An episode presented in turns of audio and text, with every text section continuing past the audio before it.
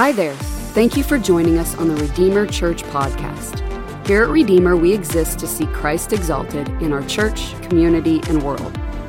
It is our mission to lead people into the presence of God, devotion to His Word, authentic fellowship with others, and discovering their ministry. We hope this podcast is just one of the ways you connect to God's presence this week. Let's check out this week's message. Well, good morning again. It's good to be with you for worship today. And uh, good morning to all of you who are with us online this morning from many different locations. We know you're out there. We see you on the internet. We love you and we welcome you. Um, I looked back on my calendar this week we started planning for this day October 11th of last year, the long awaited summer series that we do every single year, and this one is in Genesis. So please turn to Genesis chapter 1. That's page 1 of your Bible. but to make it easy for you, before we dive into the text, I want to update you on our campaign called Made for More.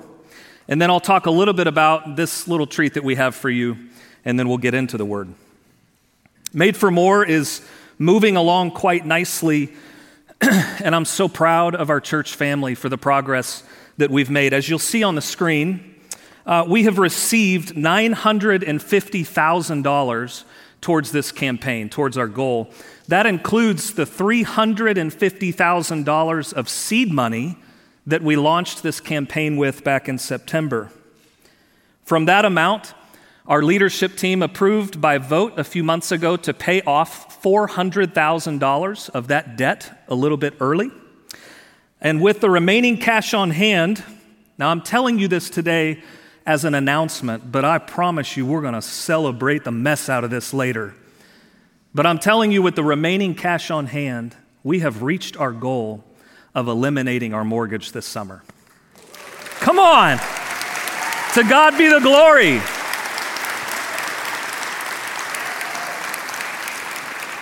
We will pay that off soon, and I want you to know that although we've made great progress, we are not done. We have $150,000 that has been pledged already, but not turned in. So if that's you, hey, I'm Adam. Fulfill that pledge sometime this summer, please, to help us finish this campaign. Um, and also, we have $300,000 to go in this campaign to fulfill our missions commitments, not only to our local partner, Bixby Outreach Center, but also our international partner, Mission of Hope, in Haiti and the DR. Now, I've confirmed this week, I went to Sandra's office and confirmed we have 643 active families that participate in the life of this church. 643 active families. I think that we can do this $300,000 left if we work together pretty easily. Do you? I think we can tackle this. And when we finally hit 1.4, all that leftover change at the end of the campaign is going to fix our HVAC unit on the roof that recently caught on fire and also a few roof repairs. Part of loving and caring for your pastors is making sure that they don't have to run down the hall to put out fires. Every church has people who cause figurative fires, and that's fine. We're prepared for that in pastoral ministry. We don't want literal ones. Is that fair? So let's finish this campaign. Our summer series uh, for many years have been lengthy ones, all the way back to 2016, uh, which was our first summer here. We've gone through Galatians, parables of Jesus, the Sermon on the Mount, the book of Acts. Hopefully, this is triggering some fond memories of what we've studied together. The Gospel of John, the Psalms. Boy, was that a wonderful, worshipful summer as we walked through the Psalms. And last summer, Romans. And now, today, until August 13th, Genesis. We have been anticipating this, as I mentioned earlier, for a very long time.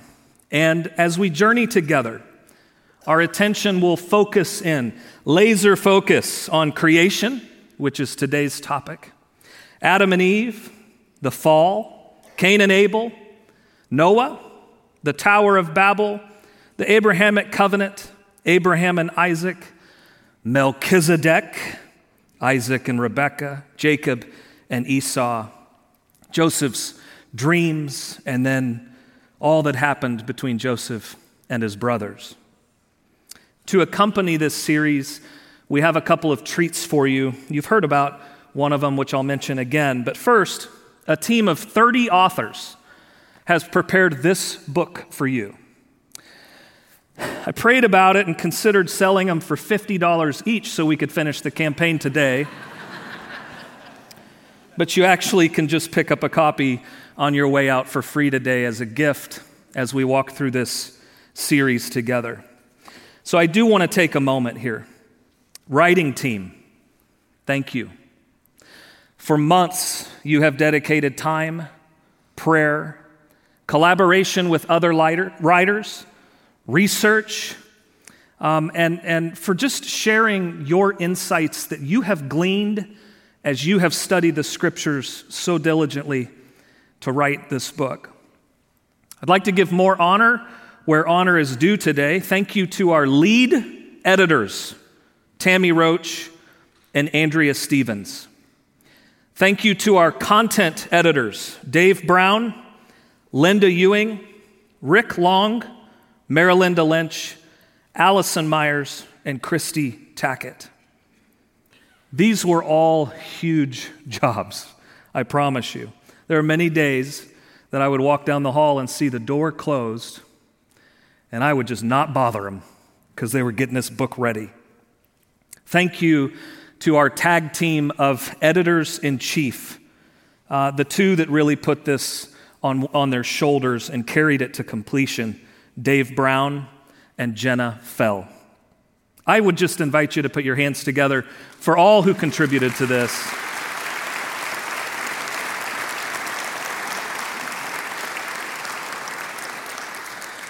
As you heard a moment ago, our children's art gallery opens today with art from our preschool and elementary kids. And on June 4th, uh, all of the artists in our church that have been working again for months to provide, to prepare for this series and provide uh, really Genesis inspired artwork. That's going to be in this hallway. We've already installed lighting for it, and we really know that it's going to complement this series. So, to all of our artists, and I've seen much of their work, um, I know that this has been a co creating season with the Holy Spirit. I, our artists have not sat down with their canvas and just put something out there. It's, it's really been them and the Lord and a, and a wonderful uh, story. So thank you so much. Last word about the book. Before you dive into this book, you need to read pages two and three. It's titled How to Use This Book. So we try to make it quite simple for you. And on those two pages, you'll find a description of the types of entries that the book contains understanding the story, living the story, and illustrating the story. Most importantly, I want you to hear from me today that this book is meant to accompany your study of Genesis this summer. It is meant to be a supplement, meaning when you sit down in the morning and you study, your Bible is front and center and this book is not. Please start with the Word of God, and if you only have enough time every morning, you devote that time to the Word of God only, and then let the Genesis book complement it. Is that okay? Start with your Bible. Look to your neighbor and say, Start with your Bible. And we're going to do that right now. We're going to start with Genesis. I found out this morning from Henry Grunst, and I don't like to brag, but I'm gonna right now. I found out that today I am setting a record at Redeemer Church for the most slides in a sermon.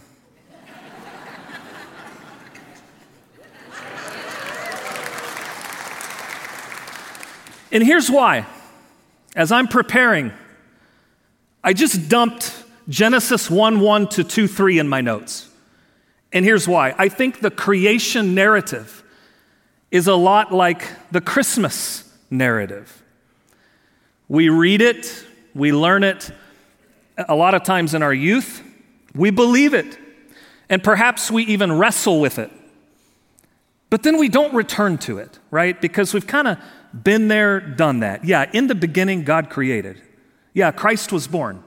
So we can be guilty of glossing over this story, and I don't want us to today. So I'm going to read it. It'll be on the screen on 14 slides. And it's beautiful. So please enjoy this. Marvel at what you're about to hear. Close your eyes, lay back, put your head down. I don't care. Enjoy this creation story. In the beginning, God created the heavens and the earth. The earth was without form and void, and darkness was over the face of the deep. And the Spirit of God was hovering over the face of the waters. And God said, Let there be light. And there was light. And God saw that the light was good. God separated the light from the darkness. God called the light day, and the darkness he called night. And there was evening and there was morning, the first day. And God said, Let there be an expanse in the midst of the waters. Let it separate the waters from the waters. And God made the expanse and separated the waters that were under the expanse from the waters that were above the expanse. And it was so. And God called the expanse heaven or sky. And there was evening and there was morning, the second day. And God said, Let the waters under the heavens be gathered together into one place, and let the dry land appear. And it was so. God called the dry land earth, and the waters that were gathered together he called seas. And God saw that it was good. And God said, Let the earth sprout vegetation, plants yielding seed and fruit, trees bearing fruit, in which is their seed, each according to its kind on the earth. And it was so. The earth brought forth vegetation, plants yielding seed according to their own kinds and trees bearing fruit in which is their seed, each according to its kind. And God saw that it was good. And there was evening, and there was morning, the third day. And God said, Let there be lights in the expanse of the heavens to separate the day from the night, and let them be for signs and for seasons, and for days and years. And let them be lights in the expanse of the heavens to give light upon the earth. And it was so. And God made the two great lights the greater light to rule the day, and the lesser light to rule the night, and the stars. And God set them in the expanse of the heavens to give light on the earth, to rule over the day and over the night, and to separate the light from the darkness. And God saw that it was good. And there was evening, and there was morning, the fourth day. And God said, let the waters swarm with swarms of living creatures, and let birds fly above the earth across the expanse of the heavens. So God created the great sea creatures and every living creature that moves, with which the waters swarm according to their kinds, and every winged bird according to its kind. And God saw that it was good. And God blessed them, saying, Be fruitful and multiply, and fill the waters and the seas, and let birds multiply on the earth. And there was evening and there was morning, the fifth day. And God said, Let the earth bring forth living creatures according to their kinds, livestock, and creeping things, and beasts of the earth according to their kinds. And it was so. And God made the beasts of the earth according to their kinds, and the livestock according to their kinds, and everything that creeps on the ground according to its kind. And God saw that it was good. Then God said, Let us make man in our image, after our likeness. And let them have dominion over the fish of the sea, and over the birds of the heavens, and over the livestock, and over all the earth, and over every creeping thing that creeps on the earth.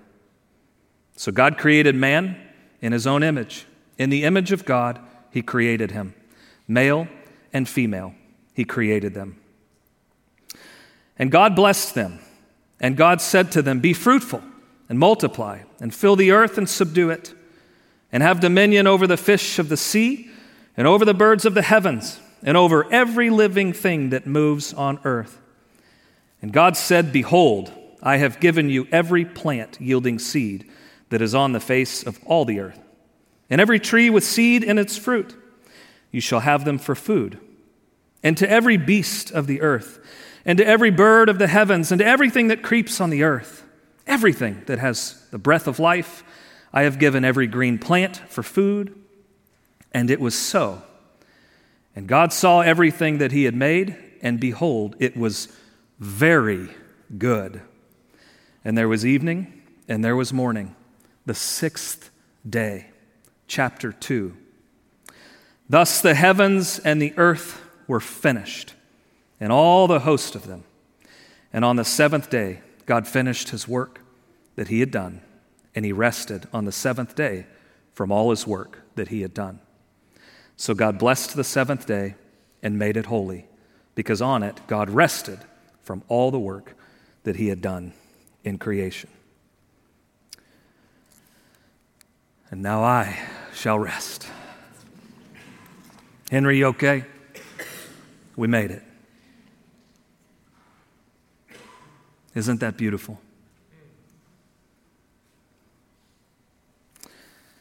As beautiful as the doctrine of creation is, it is so complex. It is challenging to us. Throughout time, the creation narrative has been a launch pad of endless debate and dispute, not only around dinner tables, but at the most scholarly levels. What was God doing before creation? How old or young is the earth? Was one day a literal 24 hour period? How does the doctrine of creation relate to modern science? Are they completely contradictory? In what ways does the biblical teaching on creation reject the idea of dualism? And people also come here to learn about dinosaurs, cavemen, angels, astronomy, and the list goes on and on. Here's a sticky one creation versus evolution. There was a little girl who one time approached her mother and she said, Mom, how did the human race appear after all? And the mother said, Well, honey, God made Adam and Eve, gave them the command to multiply, and thus humanity was created. That's why we're here. A few days later, the little girl went to her father Daddy, how did the human race appear after all? And he said, Well, long ago there were monkeys, and through a process of evolution, humans evolved. Hmm. She went back to her mother.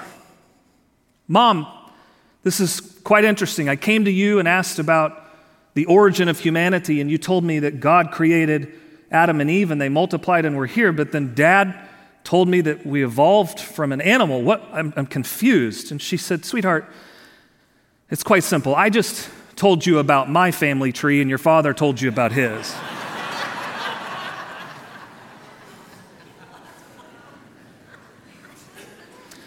Just two family trees. They give me 25 minutes. We're not wading into these things today. Sorry.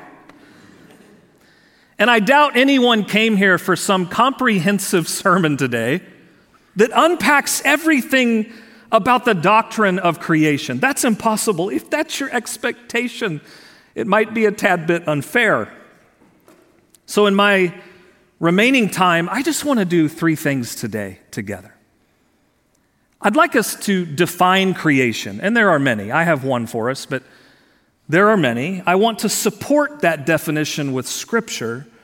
And then finally, I just want to give you what I think are a few important reasons that you need to continue in your spiritual journey to study the doctrine of creation and how that applies to your walk with Jesus today. So here's a working definition.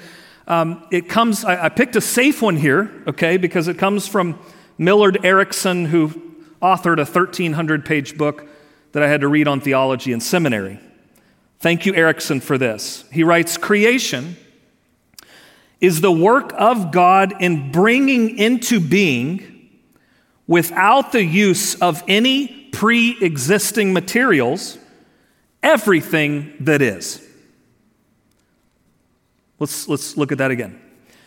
The work of God in bringing into being, without the use of any pre existing materials, everything that is.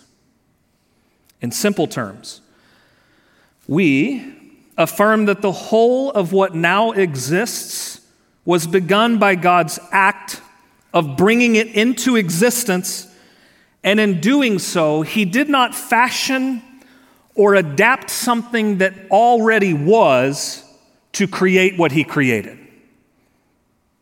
You following me, or at least following Erickson?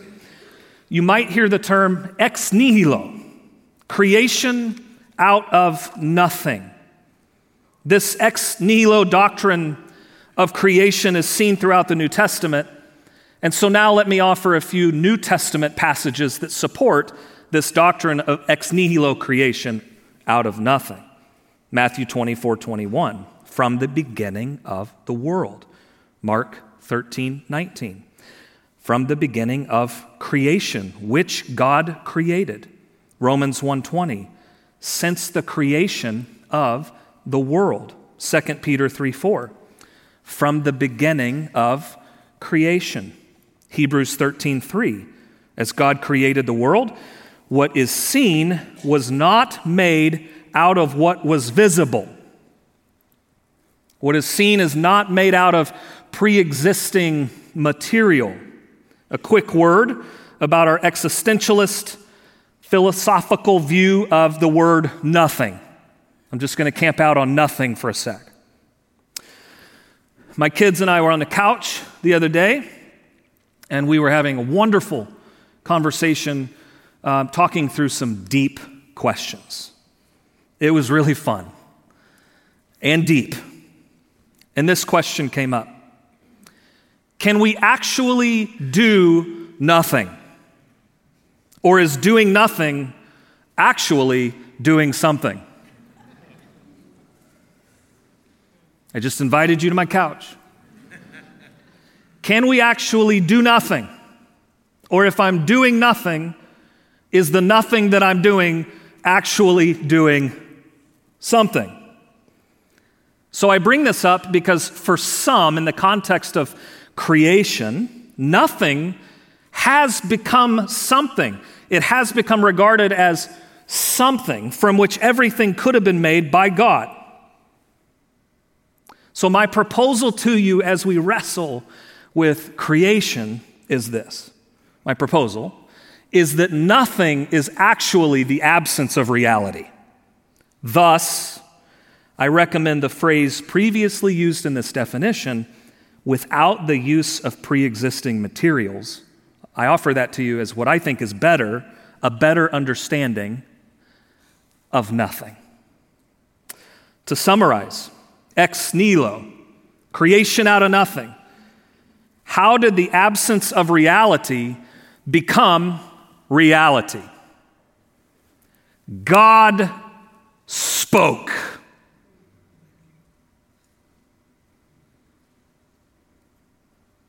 That's it.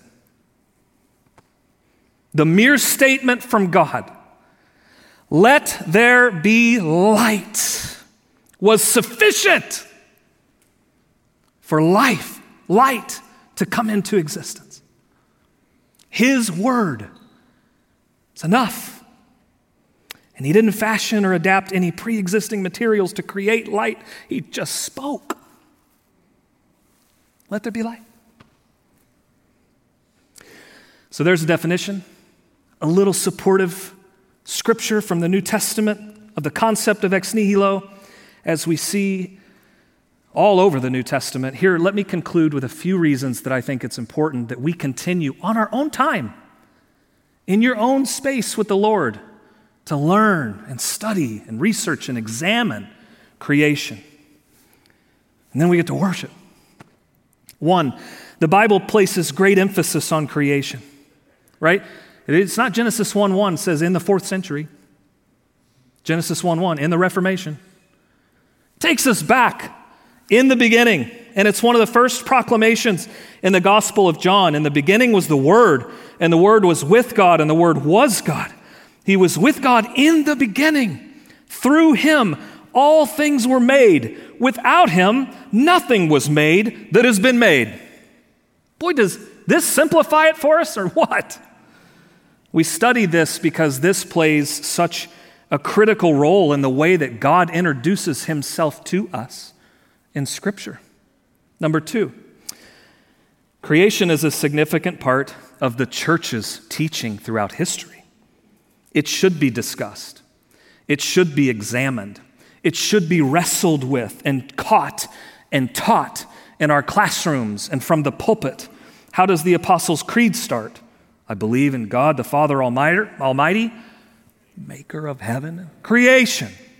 We're declaring historical belief in the church that's been passed on to us as we rigorously study biblical history and we incorporate it into our liturgy today, we reinforce our church heritage. Three, creation plays a role in preserving doctrine. To use Millard Erickson again from his book Christian Theology, since the universe is God's doing rather than a mere chance happening, we are able to discern something about the nature and the will of God from an examination of creation. Now, listen here alter the doctrine of creation at any point, and you have also altered these other aspects of Christian doctrine. Erickson is saying we need to be careful to discern when doctrine is not just being challenged, but changed. Okay? God is not intimidated when we challenge. But we cannot change doctrine. Challenging, questioning, examining, debating, all good. Changing doctrine, not good. Number four. Creation helps us differentiate Christianity from other religions and worldviews. So when we hear other creation narratives, and many have similarities to Genesis 1, we can't confuse them as a part of our Genesis 1 creation story. God's creation story, as it points to the life and redeeming work of Jesus Christ from the very beginning, is never to be added to. It is never to be subtracted from. It is never to be joined together or intertwined with any other religion or worldview. It stands alone. Number five, creation is a point of dialogue between Christianity and natural science. Yes, it may seem that theology and science are running in parallel lanes, and any intersection is dangerous. But I remember reading a great book years ago on science and faith and the meaning of life. And the author of this book is both a physicist and a priest. And he argues can a vegetarian be a butcher?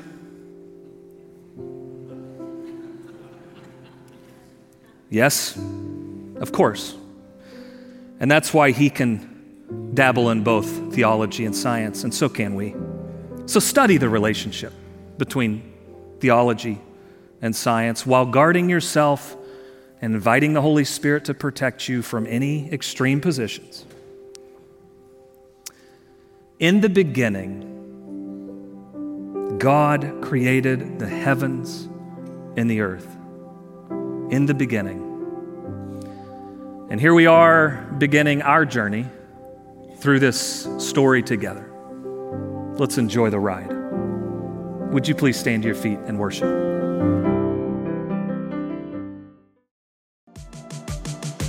Once again, thank you for listening to the Redeemer Church podcast. To stay connected with all that God is doing here at Redeemer, you can visit redeemertulsa.org or find us on Facebook or Instagram. Have a blessed week.